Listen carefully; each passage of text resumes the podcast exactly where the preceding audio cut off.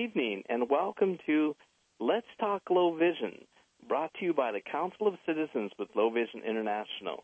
My name is Dr. Bill Takeshita, and I'm very, very proud this evening to have Miss Elsa Enriquez on the program, where she and I we're going to talk about ways that we could cook and do things more safely in the kitchen.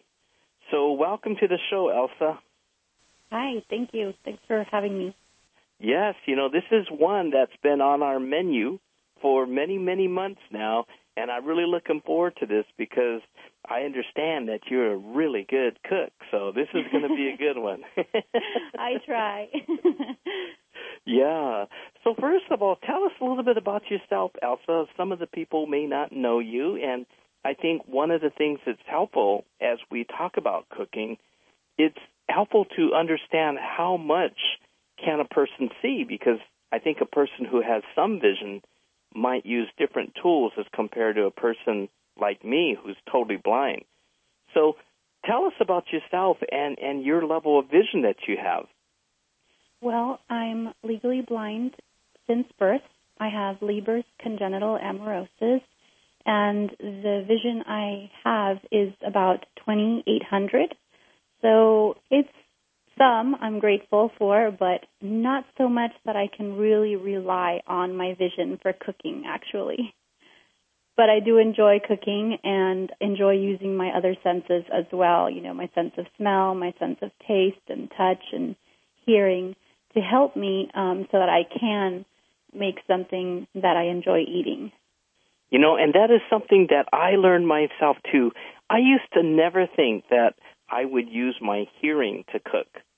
But as a person who's totally blind, I rely on hearing quite a bit as I'm cooking to for example, if I'm heating up a skillet.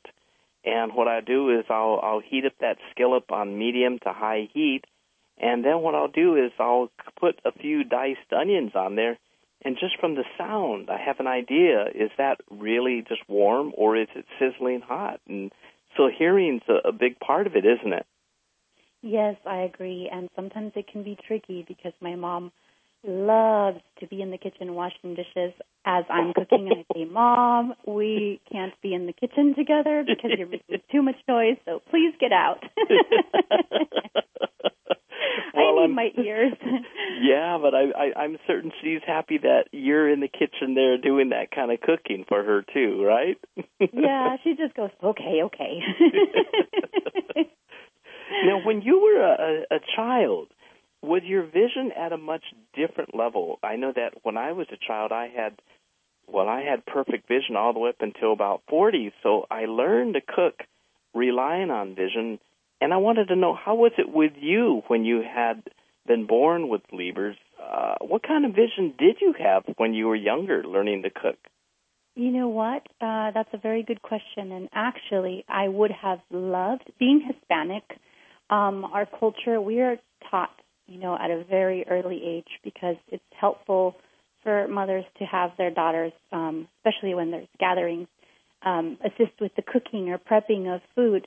And actually, my vision as a child was about 2400, so it was still very limited, very reduced.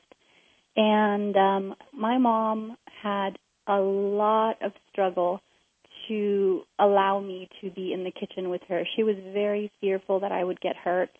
And uh, if things were not necessarily done her way, then maybe they weren't done right.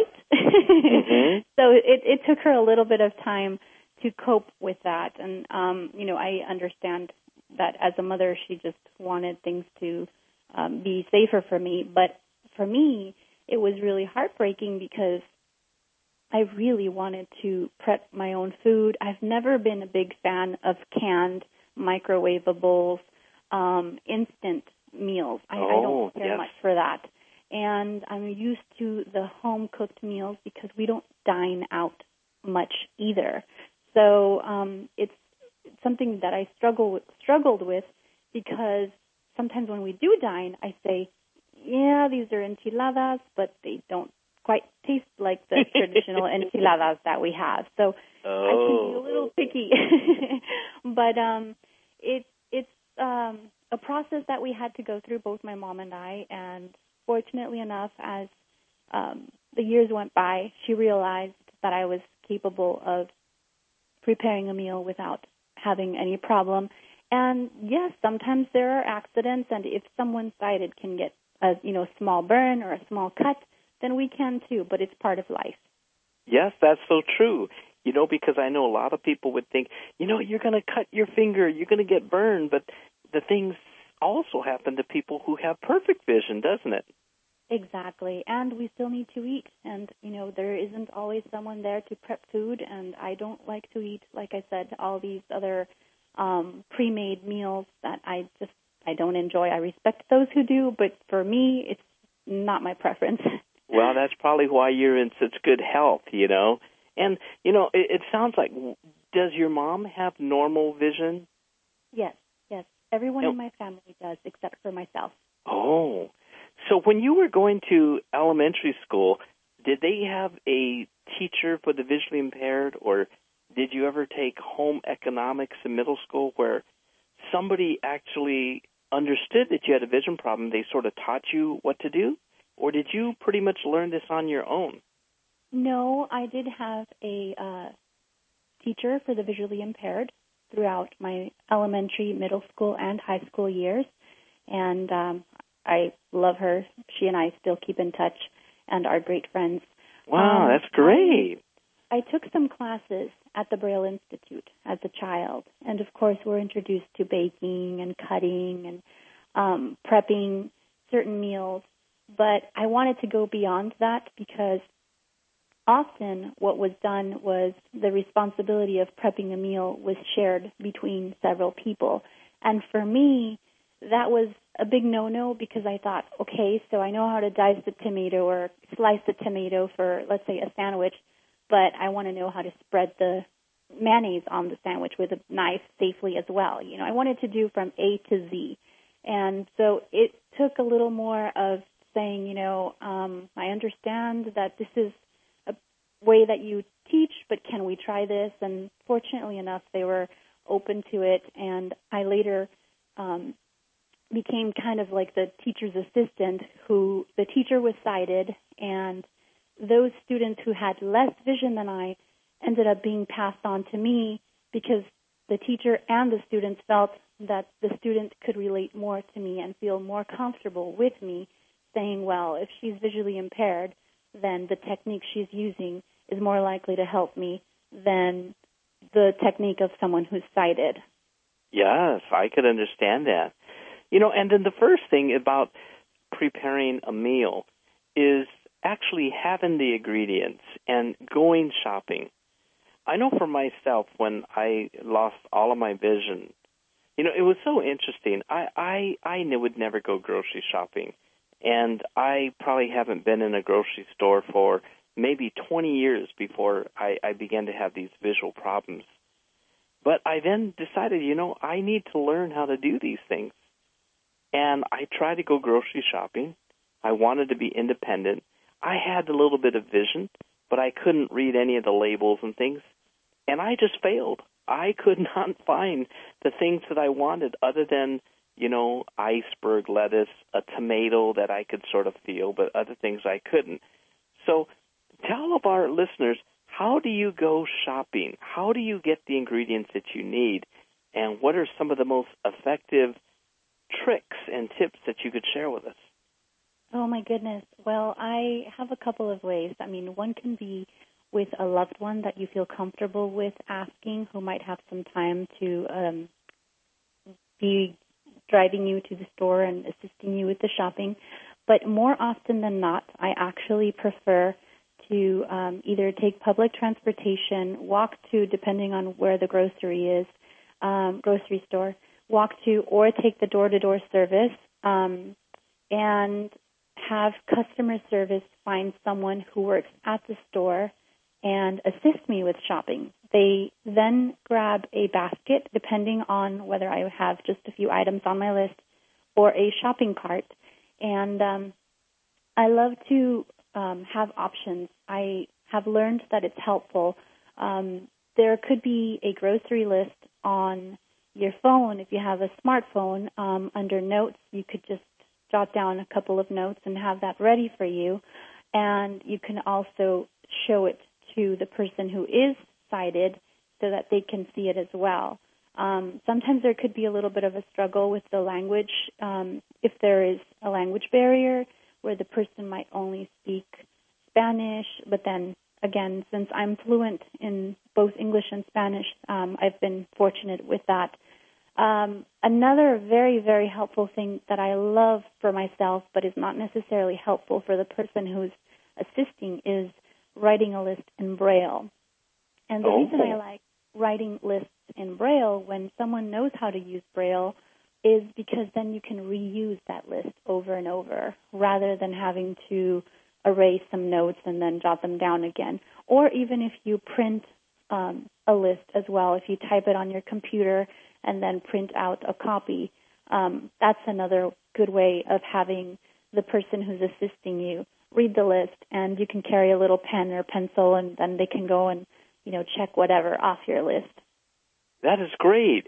Now when you do ask a clerk to assist you at the market do you walk up and down the aisles with a clerk so you could perhaps feel uh you know the the cucumber or the tomato or whatever it is that you're going to buy? Do you feel it or are you waiting for them in the front of the store Oh, that's another good question. And actually, that reminds me that there's another option of shopping for groceries. Some people I know have access to shopping online, um, and I respect that, but I absolutely would not do that. I love and wouldn't have it any other way. I love to be with the person that's assisting me because I want to know about food labels for health, to know how much sugar, how much saturated fat, how much cholesterol, how much sodium. Um, I want to know the prices to compare different prices um, so that I can get better deal for my money. Yeah. I want to check the quality of the produce um, and make sure that everything is fresh. And just yesterday or the day before, I was um, talking to my mom and I said, "Mom, you brought some peaches?" And she said, "Yeah, I brought a couple from the store." And I said, "I could touch it. It was still in the bag in the the produce store in the refrigerator." And I said, um, one of them feels like it's um, not good. I don't know if someone pinched it or what, but it doesn't feel good. And she's like, oh yes, I didn't notice it until we got here. And I'm like, how could you not notice it? Oh, I must have not paid attention. And I'm like, how come you're not paying attention? It's your money. You're supposed to scan every little thing, whether it's with your hand or with your eyes, but you're supposed to feel it and make sure that what you're bringing home is good quality. Otherwise, you're throwing away your money. Isn't that something that the legally blind we often can see better than those who have perfect vision? I agree. I agree. I'm very, very particular, and uh, I learned that you know there's certain things to watch out for. Um, obviously, you want your fruit and veggies to be a little more firm if you want them to last longer, um, and you're not going to be eating them or cooking them immediately. Um, you don't want them to be um, dented or um, you know like have like bruises, scratches, yeah. and um, people were just laughing when they heard me tell that to one of the gentlemen that was assisting me, and I was looking for peppers. I said it needs to be firm, no bumps or lumps or bruises, and so of course they made a joke out of it. That's and I'm the way just to like, get okay, pepper. moving on. We're going now to something else completely different. Okay, we're done with the we're done with the peppers. oh, that's funny. You know, Yes. now one of the things is that when you do uh, bring your groceries home, you know, a lot of people don't think about this, but organization of where you put those items is so important. And I also want to ask you, how do you identify what's inside the cans or in the boxes, for example? Because I have made the mistake of buying a variety of different types of Campbell soup. And if you buy Campbell soup, you could fill the can. It has a, a lift up top, so you don't need a can opener. The cans, they're a particular size and there's ridges. So I could identify Campbell soup pretty easily by the can. But I have no idea. Is it tomato or chicken noodle or vegetable? How do you organize and how do you identify your food items? Well, I will tell you based on what I have learned, um, although again, I hardly buy canned food. Um, but when my mom does buy this, and I happen to be using some of the ingredients that she has available, um, the way I like to sort them um, is sometimes writing the information on a three by five card in braille and then doing a little hole punch on one of the corners or two, the top um, two corners. And then what you could do is you stick a rubber band and you do like a little knot, and then that rubber band you wrap it around your can. And that way you go in there and you can feel what label is on that can. And that's awesome because then you grab that and you use it as if it were your grocery list, put it in a Ziploc bag and put it in your drawer until you're ready to go back to the grocery store and do your grocery shopping. But for someone who might have some vision, they could do the exact same thing, but with a piece of paper, something, you know, kind of sturdy, and you can use a big marker to write um, bold letters and have contrast so that you can benefit from being able to read whatever label you have placed with a rubber band on each of these um, on each of these items. Those are some great ideas. And I guess you could use that same thing. Let's say that you did buy a, a half gallon of milk and you're worried about the expiration date. You could use a very thick Marks-A-Lot marker and put a, a three by five card on there and write the date that you bought it. So you'll know if if it's getting old or not. If you don't use your sense of smell, but you just want to try to use it up within one week, you could see that. Yes, and yeah, that's true. The sense of smell would be a good one. You know, if it smells pretty pretty stinky, then yes, your milk has probably gone bad. um, and for those types of um, ingredients or things to have at home, I usually don't like to buy unless the expiration date um, is like a month away. I usually don't like to buy large containers if I know that I'm not going to be finishing it um, before the expiration date. It's best to just buy smaller containers, but that might also mean that I have to go shopping more often, which for me it's totally fine. Now, do you know any of your friends or have you yourself, you mentioned the smartphone, anybody using the iPhone or Android phone and they use some of these applications that will read the barcodes or even read the print that's on the food item. I have heard from a gentleman who teaches technology who has um, been on your show before. Oh my God, I'm trying to remember. Julian. Julian Vargas is a yes. big fan of the iPhone and using it a lot for um, scanning certain things and reading certain things um, in terms of shopping. Yes, he tells me but that. I myself you know, have not. It, okay. Yeah, I I have not used that technology yet either. Even though I do have an iPhone, I just have not purchased that technology, and I've used some of these, you know, simpler things. But you know, with that, we could identify the food items that we have in the house. And what about in terms of equipment? What kind of special equipment or modifications to equipment have you found to be very, very helpful? I really like contrast, and that's great with um, cutting boards. To have a cutting board that has both a dark side to it and a light side to it, I prefer for them to be plastic. I think it's healthier, and of course, every so often to replace them. Um, because when it's wooden, then you know the juice from your meats and whatnot stays there, and it could create um, even veggies and fruits, it could create bacteria that can be harmful to your health. So I prefer for them to be plastic. Um, and the same goes for measuring cups, dark set, light set, really helpful because the dark set will help you measure milk or yogurt or any light colored um, ingredients, onions. Um, and the the light ones, that was for the dark. Um, the light ones, of course, then you can measure, you know, beans or um, bell peppers, anything that you can think of just to create contrast for those who might have some vision, which can be helpful.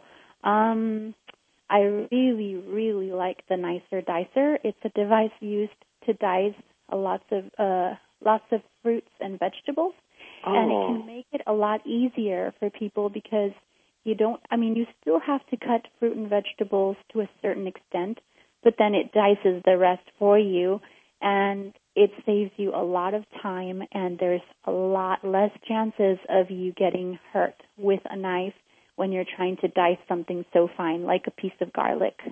I, you know, I've never heard of this. Now, where is this an electronic device that you plug no, in, no, or it's manual? Um, oh my goodness, how could I describe it? Imagine um, a rectangular piece, and on the center you just have this kind of um, this circle with like a grid of blades, you know, like a checkered um, grid of blades, and then you have another one um, same length that goes below it, and it has um, the circle, but it's sticking up where when you press down, like if it was a machine to make tortillas, um, that uh, it would, you know, come through those blades, and that's how it gets diced.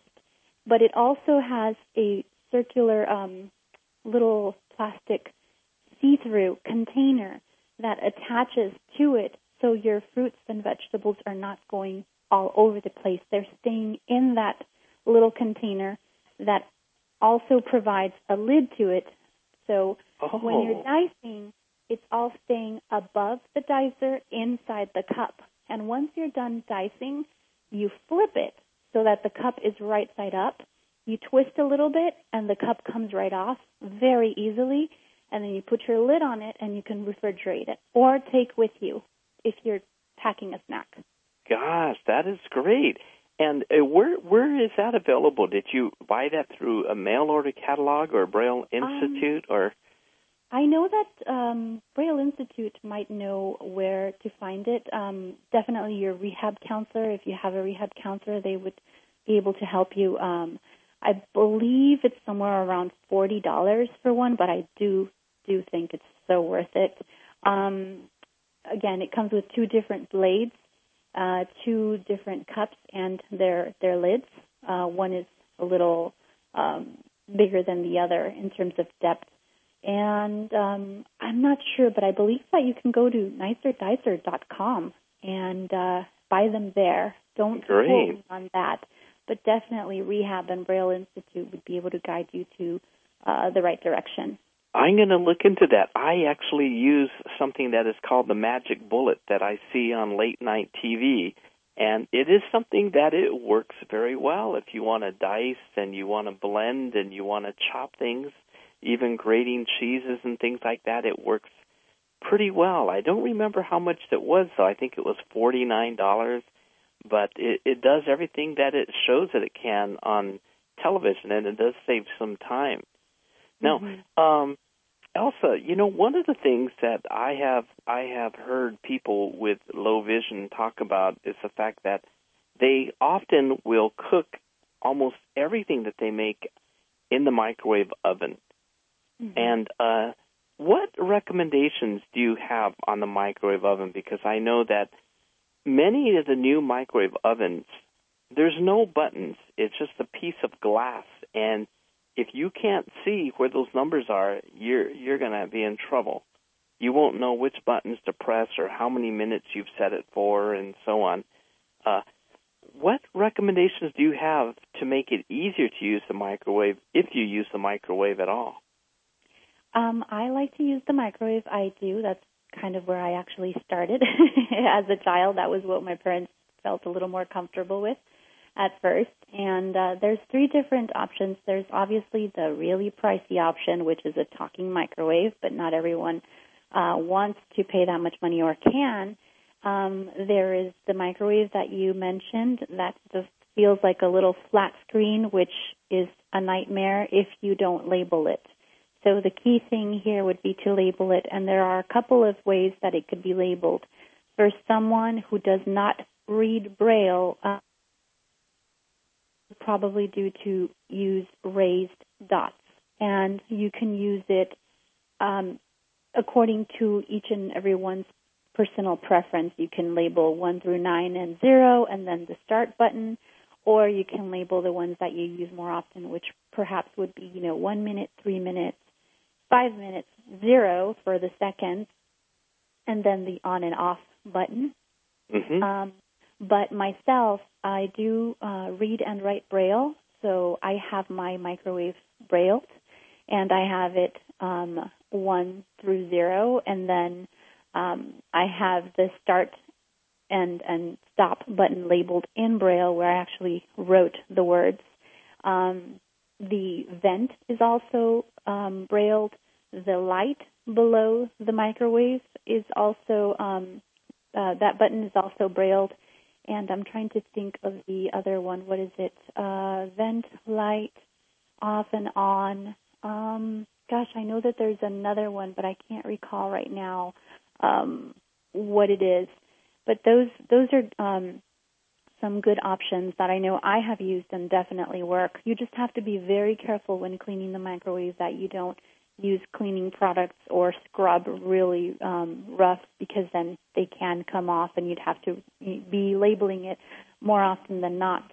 There are the other microwaves that have more of a knob that you turn as a clockwise. Um, oh yes, I know those. And they're a little more old school, but they still exist. I actually used one of those until a few years ago.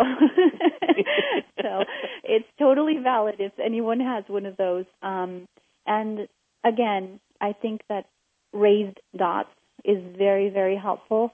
And then at the top where the arrow would be, sometimes it's already marked with like a little raised line, or you can do the same, do a little bit of a raised dot or a raised line. And I know that these are products that you can find at the Braille Institute um, to label your your microwave raised bumps as well. You don't have to buy that little glue that then you know um, rises yep. and, and you can feel it. You can buy different size and also different shapes and different texture um, for different labeling. Oh, that I didn't know that. Uh huh. Yeah, yeah. There's Velcro. There's uh, um, several different types. So I definitely recommend to look into that. And for that, again, I would do maybe the even numbers or maybe the odd numbers, and you know that if the arrow lands in between, well, you're either in the even or in the odd, depending on what you chose. Oh, and oh, of course, very important, the clear and the on-off button. That's the other button I was missing, clear. oh yes, yes, that is important one. you know what's so interesting though? These recommendations that you're making are so important and they're so helpful, but it also is so simple you know, these are not difficult things that we would have to do at home. You know, we could do that at, at any moment that we wanted to if we just have the equipment or the tools like these stickers and things we need, right? Right, and they're very cost effective. For the most part, all of these things are very, very inexpensive. Now, you know, when I started cooking, and this is when I was partially sighted, and I said, you know, I'm gonna I'm gonna go ahead and I'm gonna try to make breakfast for the family. And I had low vision and we had these stainless steel frying pans, so I said I'm gonna coat it with PAM, the the aerosol lubricant. And as it was starting to cook, it was really something though. As the eggs were cooking, I really couldn't see the egg because white and silver were somewhat similar, and I couldn't see the edge of the egg. It was so frustrating for me. And so the next time I then used the cast iron skillet and used the contrast, like you said, and mm-hmm. I would get very close to it to try to see is it is it time for it to be turned over. But what I later learned, the easiest thing for me to fry eggs is to actually preheat the pan I preheat it on high heat for one minute. I have a talking watch. And after one minute, I know that it's actually preheated to the level that I want. I then crack the egg on there. I hear the sound. It goes, and it's starting to cook. I leave it on there for another minute. And at that particular point in time, it's time for it to be turned over. So I use uh, my talking watch timer all the time and I was wondering, do you use any sort of timer, or how do you judge when your scrambled eggs are ready to be turned or a meat piece of steak is, is ready to be flipped over. How do how do you judge those things? Um, I do like to use my uh, talking watch. It's on my wrist or in my pocket, and uh, depending on what I'm cooking, I'm constantly checking it. But I also am very much about hands-on and have um, learned to be uh, some people would say brave, and you know poke at the food even though it's in the skillet, in the pot or pan. Of course, if it's soup and there's broth, forget it. I know better. I'm not going to stick my finger to do fish for you know dig for a piece of meat to see how it's been cooking or a piece of vegetable. What I do instead, I grab a slotted spoon and then I lift whatever I'm trying to get out of the pot and you know um, feel the texture. And depending on how it feels, then, you know, I put it back in or I take it out or just leave it in but turn off the heat and know that it's done. But I definitely do like to use my talking watch. Oh. And have you invested in one of those digital thermometers that if you're making a roast or you're barbecuing outside that you could stick the probe and it will tell you if the meat is at 120 degrees or 140 degrees. Have you had any experience with any of those? Because I have seen those at the Braille Institute store. Wow, no, and that would be pretty neat to um, definitely explore, it, but I have not. My dad is the one that likes the barbecuing, and I leave it all to him. I'm way. more on like the stove. I, I I tend to use the stove. I really don't use um, the the grill outside for barbecuing or the oven much either. Um, but again, if that were the case, then it would be important to also label the oven. And great, great, great feedback or tip for that is um, your um, gas company can come to your home for the most part. Um, from what I understand, your gas company can come to your home and help you label the stove because they know it's important for safety reasons, you know. Is that right? I didn't know that. So you could call the gas company and they'll come and do that for you for free? I've been told. I've never tried it, but I've been told that you can, and some people have. Yes. Wow, that's wonderful. Because I know that if your pilot light goes out on your stove, they'll come out and they'll light that up there for free. So it's really good to hear.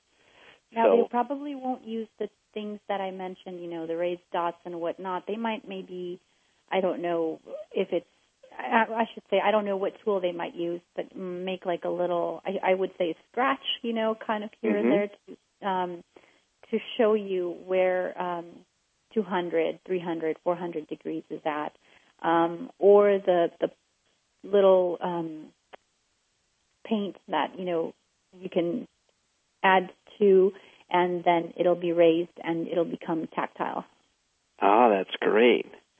So you've told us how to go ahead and go shopping, how to organize things, all your foods in the house, and how to modify some of the tools that we use for cooking. So tell us now, what are some of your favorite things that you like to cook on on your stove there, whether it's for breakfast, lunch, or dinner? Do you have any favorites that you can kind of give us an idea of how you prepare those uh, particular dishes? Yeah, I have a few. I just wanted to um, mention real quick since you were talking about flipping the um, fried egg. I also really, really like and appreciate the double spatulas. I think that they're a lot more practical and safe, and you don't run the risk of having to go find your egg or meat or any ingredient on the floor, who knows where. oh, wow. Now, you know what you're talking about? I have never even heard of a double spatula. So yes, it's yes. two it's two of them together, and you could kind of clamp them together and make sure you don't lose your eggs. Some you can um, at the the handle on the edge. You can just kind of insert the little tip of one into that little slot. I don't really like those because they can easily snap off, and you're still in trouble if you trust it and are Oh. not used to using it um, picture you know the the tool that you used for grabbing your your salad, um, your prongs to grab your salad or meat that are already connected at that side, and even have this little um, device where you can push it forward and it keeps it locked up, or you push it towards the end of the handle and it opens it up, allowing you to use it as a double spatula. Oh, wow, that's great. I need one of those. That would be so helpful because there's been times that I would use a spatula and uh-huh. then I would actually use a big spoon on the uh-huh. other hand trying to hold it and you know, it's it's just right. not easy to do, you know, that it, way. Yes, so. it can be tricky. I've done that too, but I really, really like the double spatula a lot more. It's a, a lot more easy to use and safer. Great. Well, let's hear some of your favorite recipes that you could share with us because I know we have Tom from Vermont who is just dying to learn how to cook something for his wife's uh, midnight snack for her birthday tonight. oh boy. Well, I am Hispanic, and most of the food I do eat is, um, or at least uh, at home, is Mexican food. Um, my goodness, what could I share with you that we? How much time do we have? Oh, we, we, that will tell me what what kind of Yeah. recipe I might share. we have about ten minutes, and then we'll open up for questions for the final ten minutes. Okay, how about this one? Chilaquiles. It's very quick, simple, and I really like it. Chilaquiles consists of fried up tortillas. Don't worry about doing that. You can buy them at a meat market. Um, at least I'm very fortunate that I can find them at my local meat market, or commonly called in Spanish carniceria. And uh, they have it in a bag where the tortillas have already been fried up and they're they're cut up. It's basically it feels like you're buying a bag of tortilla chips, but it's not tortilla chips. It's fried tortillas. And you bring them home. You bring, let's say, uh, for two people, a pound of tomatillos, one jalapeno pepper, um, a small onion, and uh, two small garlic cloves. So you're going to wash your veggies. Um, you're going to, of course, remove the um, layer from the tomatillos and wash them. And you're going to cut them up. Don't even worry about cutting it up too small because it's going in the blender. You put it in the blender. You add just a tiny splash of water to help it blend with salt to your preference and or um, the chicken flavored seasoning you also need a, a little bit of that, but you add a little bit of salt to your blender and you blend it all up until it's completely blended. What you do then is you grab a skillet, hopefully one that's um, pretty wide and deep, so you have plenty of comfort moving your food. That's one of the other things I really appreciate. I do not like to cook in small skillets and feel like if I stir, everything's going to be coming out onto the stove or onto the floor.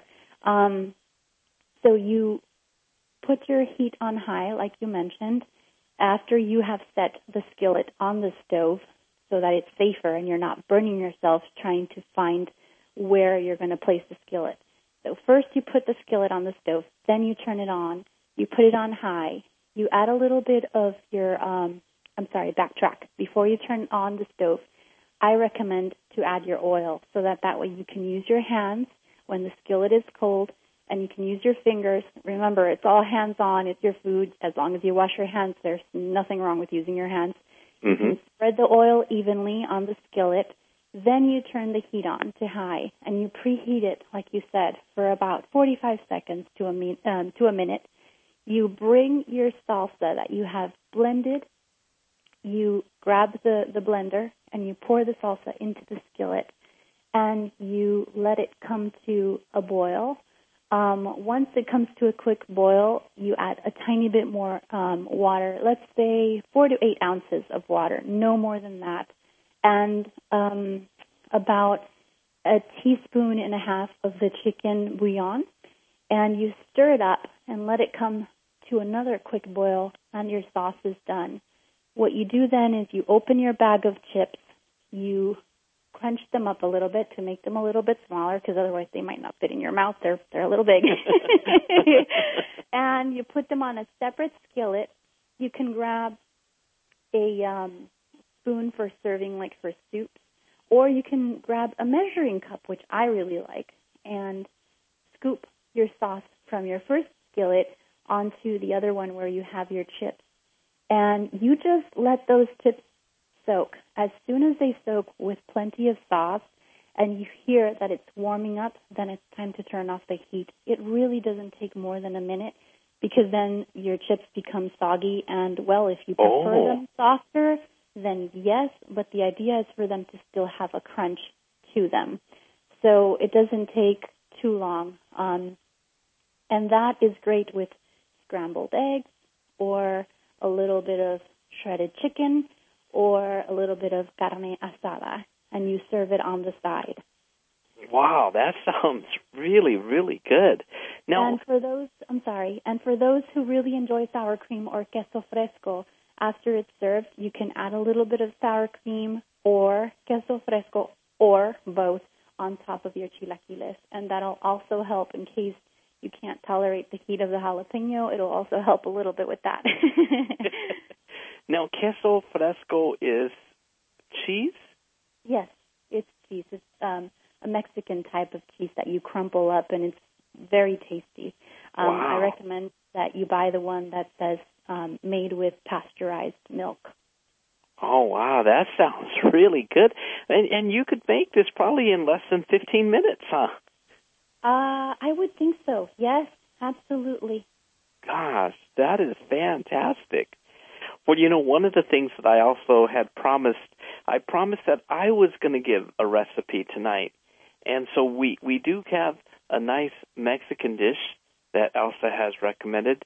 And uh, being that I'm a third generation Japanese, I'm going to give you a recipe for Japanese.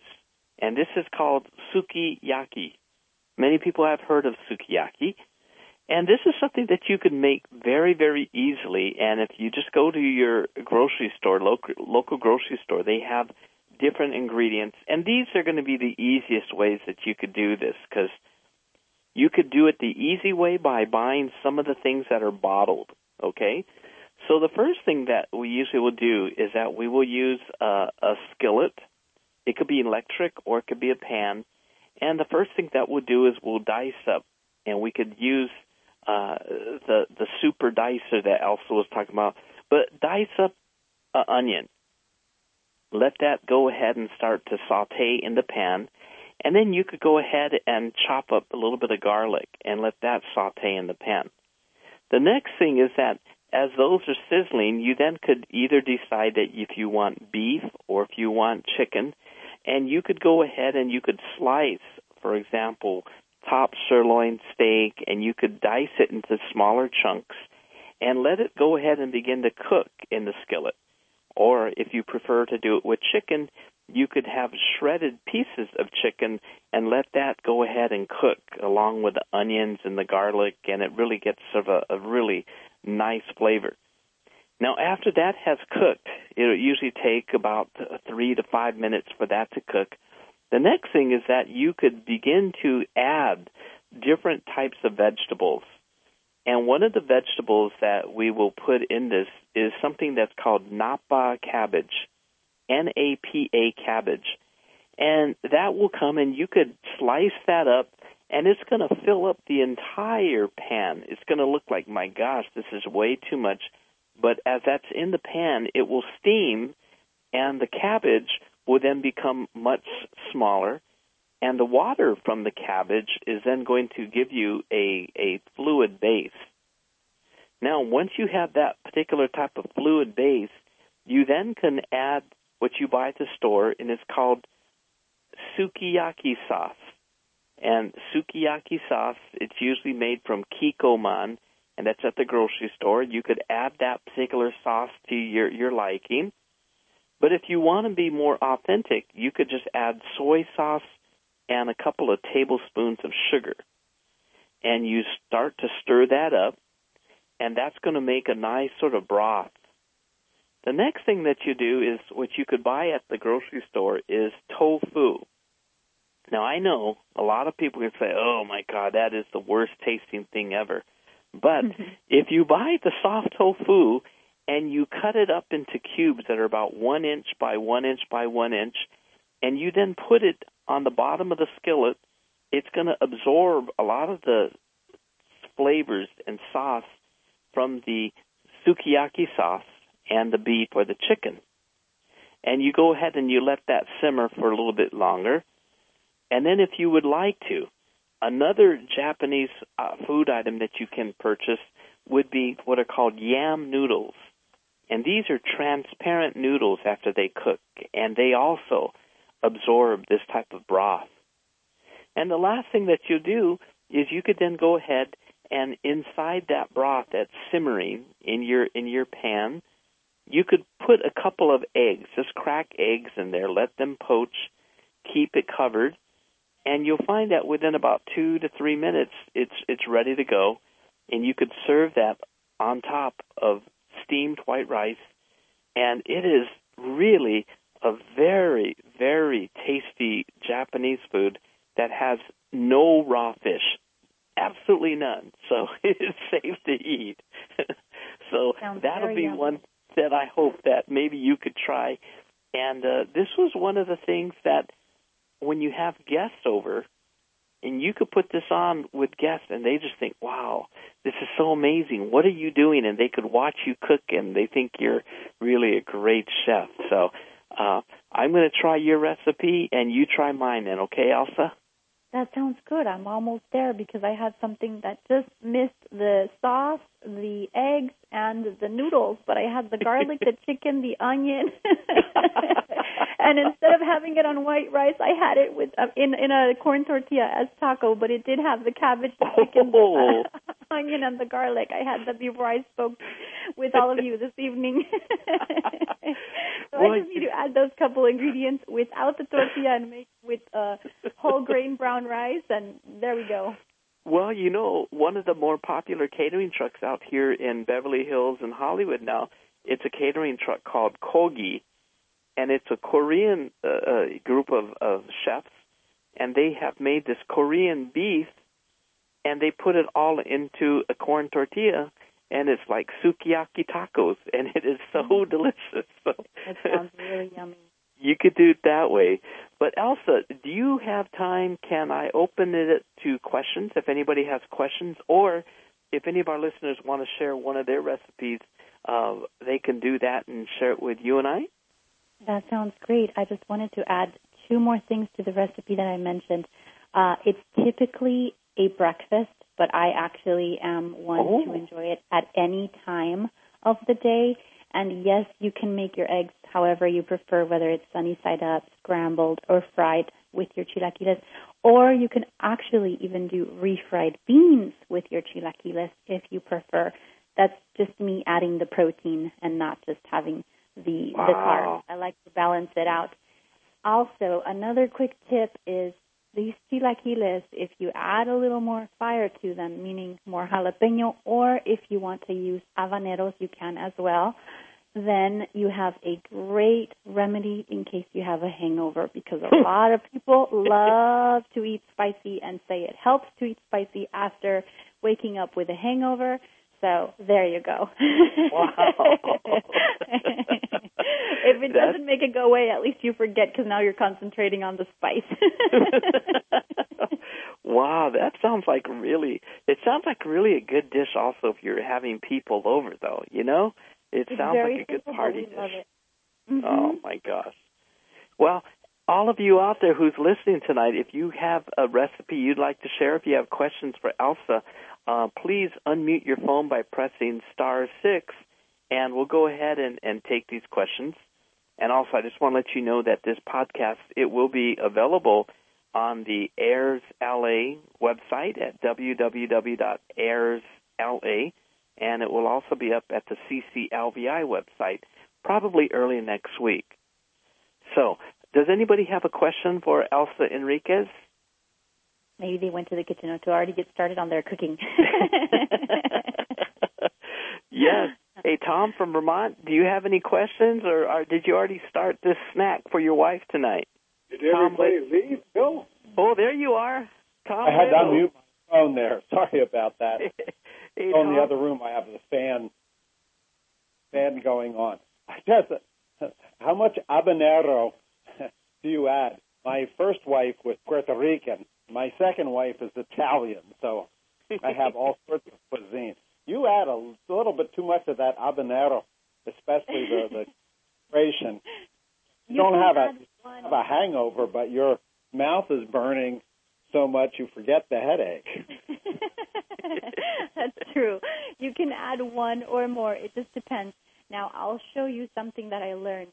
When you wash your pepper, um, start with one. When you wash your pepper, um, remove the, the end where the stem is, um, but Oh. not just the stem, a little bit of the pepper to then place that inside part of the pepper where the stem is on the tip of your tongue. Rub it a little bit. If it stings, um, uh, if it stings a little, then that pepper is going to be spicy. So then you can judge whether you want just that pepper or whether you want another one. If it doesn't, um, you know, give you any sort of um, sensation on the tip of your tongue, then you know that pepper is not going to be spicy, and you could decide whether you're happy with that pepper or you want to add more.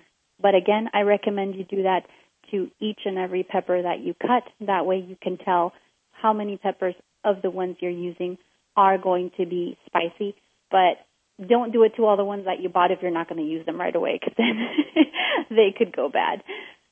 That's right. Well, uh, Tom, good luck tonight, and I sure hope your your wife, the beautiful birthday girl tonight, I hope she enjoys it. I I I hope so.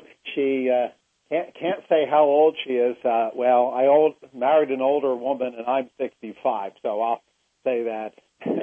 She's, hey, she will kill me if I say how old, but she she she sure seems awfully young when we hear her in the background there. So, uh, I was happy just say birthday! that. You read She my mind. She sounds walks- like if she's in her 50s. yeah, no, no, she is, she is she is absolutely and a fantastic Italian cook. So what can I say? Oh, there you go. That's awesome. Oh, thank you so much. Do you have any recipes uh, that, that does she have a recipe that she would like to share? An Italian recipe? Actually, she's on the phone downstairs because there's the entire family has been calling. Uh, this phone has been beeping, saying everybody's calling in to wish her a happy birthday. Oh well, hey, I better let you get back to the party downstairs. So thank you, Tom. Thank you very much. Uh, Tom Lelos, do you have any any questions or do you have any recipes from your old days as a forest ranger? No, Bill, I, I, uh, my part in the cooking process is to eat it. See, and so I, I used to be able to make great scrambled eggs. I called um, when my kids were growing up. I call it my world famous scrambled eggs.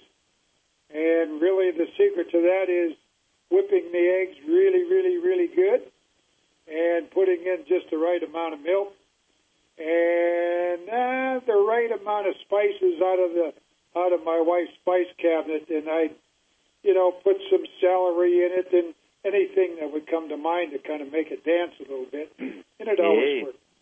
That sounds awfully good. What was the special spice in your wife's cabinet there that you really liked the best? Was there anything that you found was really, really good?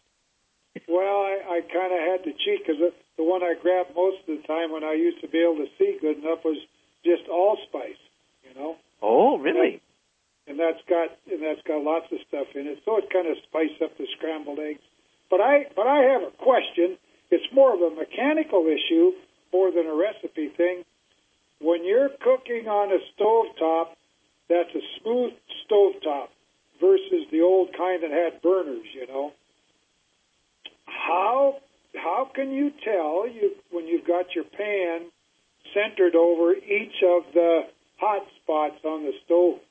Oh, I dealt with that for a few months. I had a roommate that had a stove like that, and I was just like, "Oh my God, here we go, a new adventure."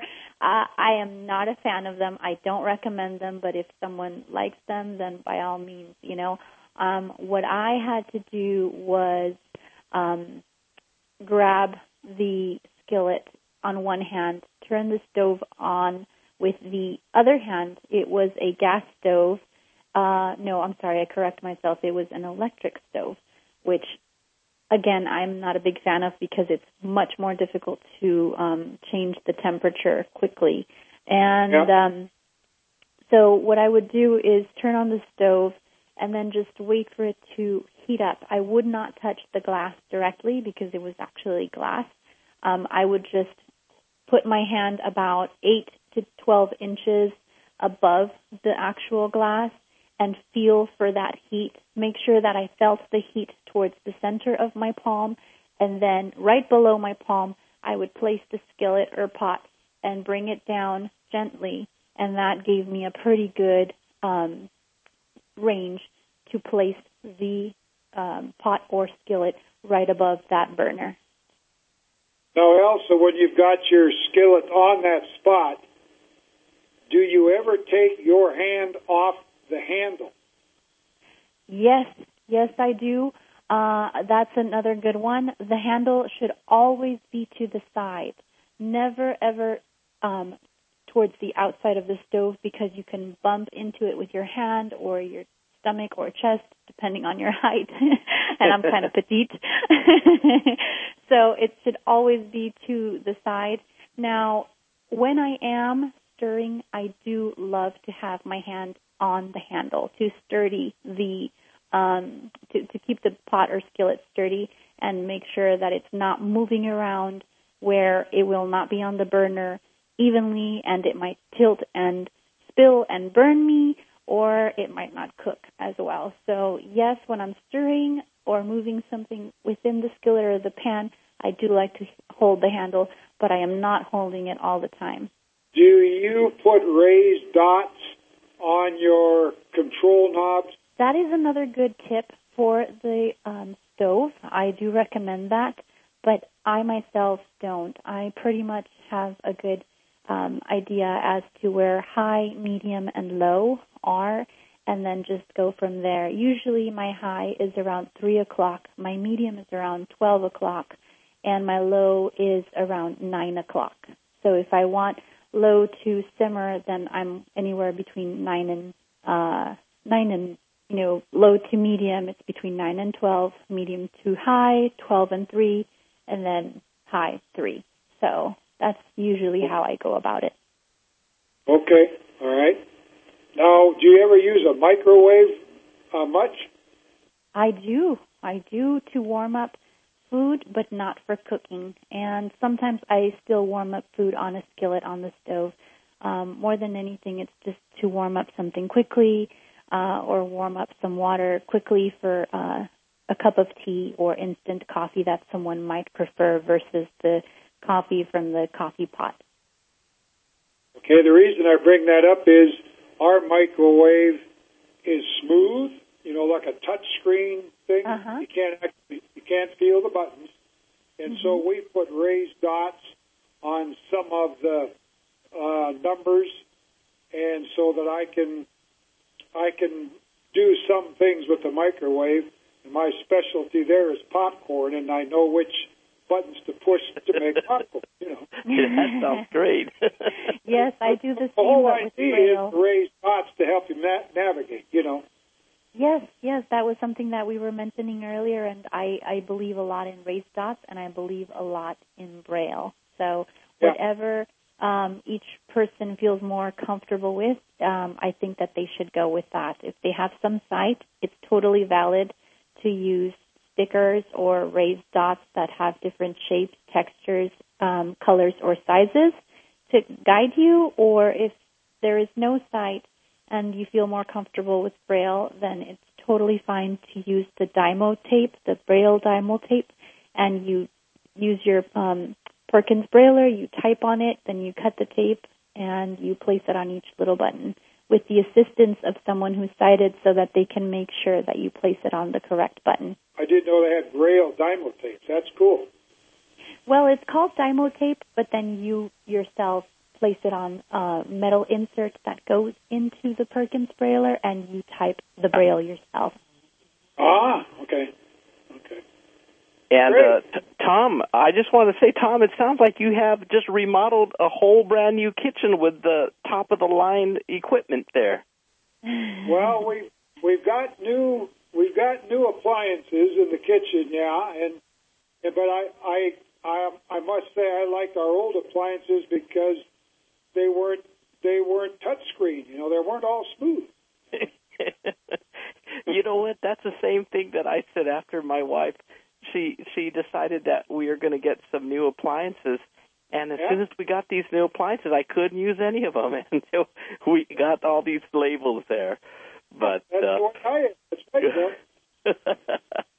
But anyways, Elsa, I want to thank you. This has been really one of the most informative podcasts that we have. And a lot of this type of information regarding cooking and performing daily activities, this is inside the book. Insights into Low Vision that is produced by CCLVI.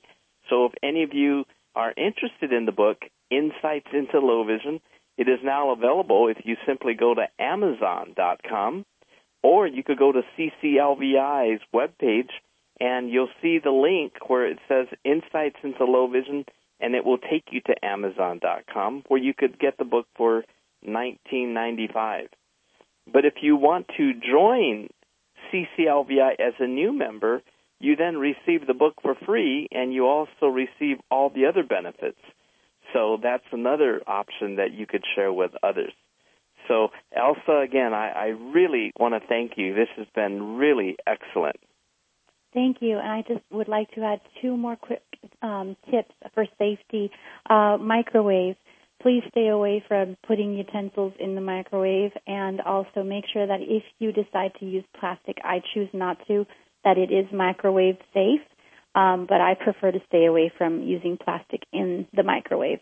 And the other suggestion I have for those who might still have some vision and can benefit from contrast, it's good to consider buying a stove that has a lighter stovetop color versus dark because most skillets are dark. And when you want to place your skillet on a burner, you lose the skillet with a dark stove. And trust me, I learned that because we went and got nice uh, appliance but that's exactly what happened. They're dark and I lose the skillet, but fortunately enough I have the um, experience and the comfort level where I can still do my cooking. But I do recommend for someone who appreciates contrast that they consider that when shopping for appliances.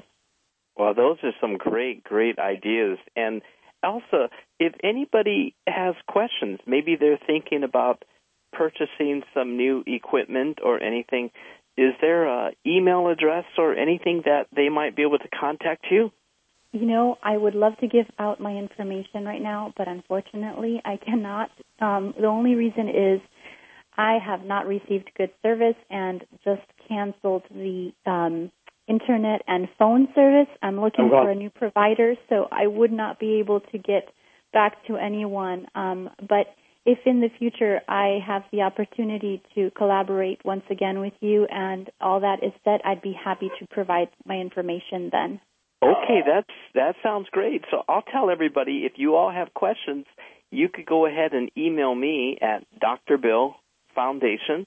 That's D R B I L L Foundation at gmail dot com, and then I'll get in touch with Elsa one way or the other. Okay, so again, great.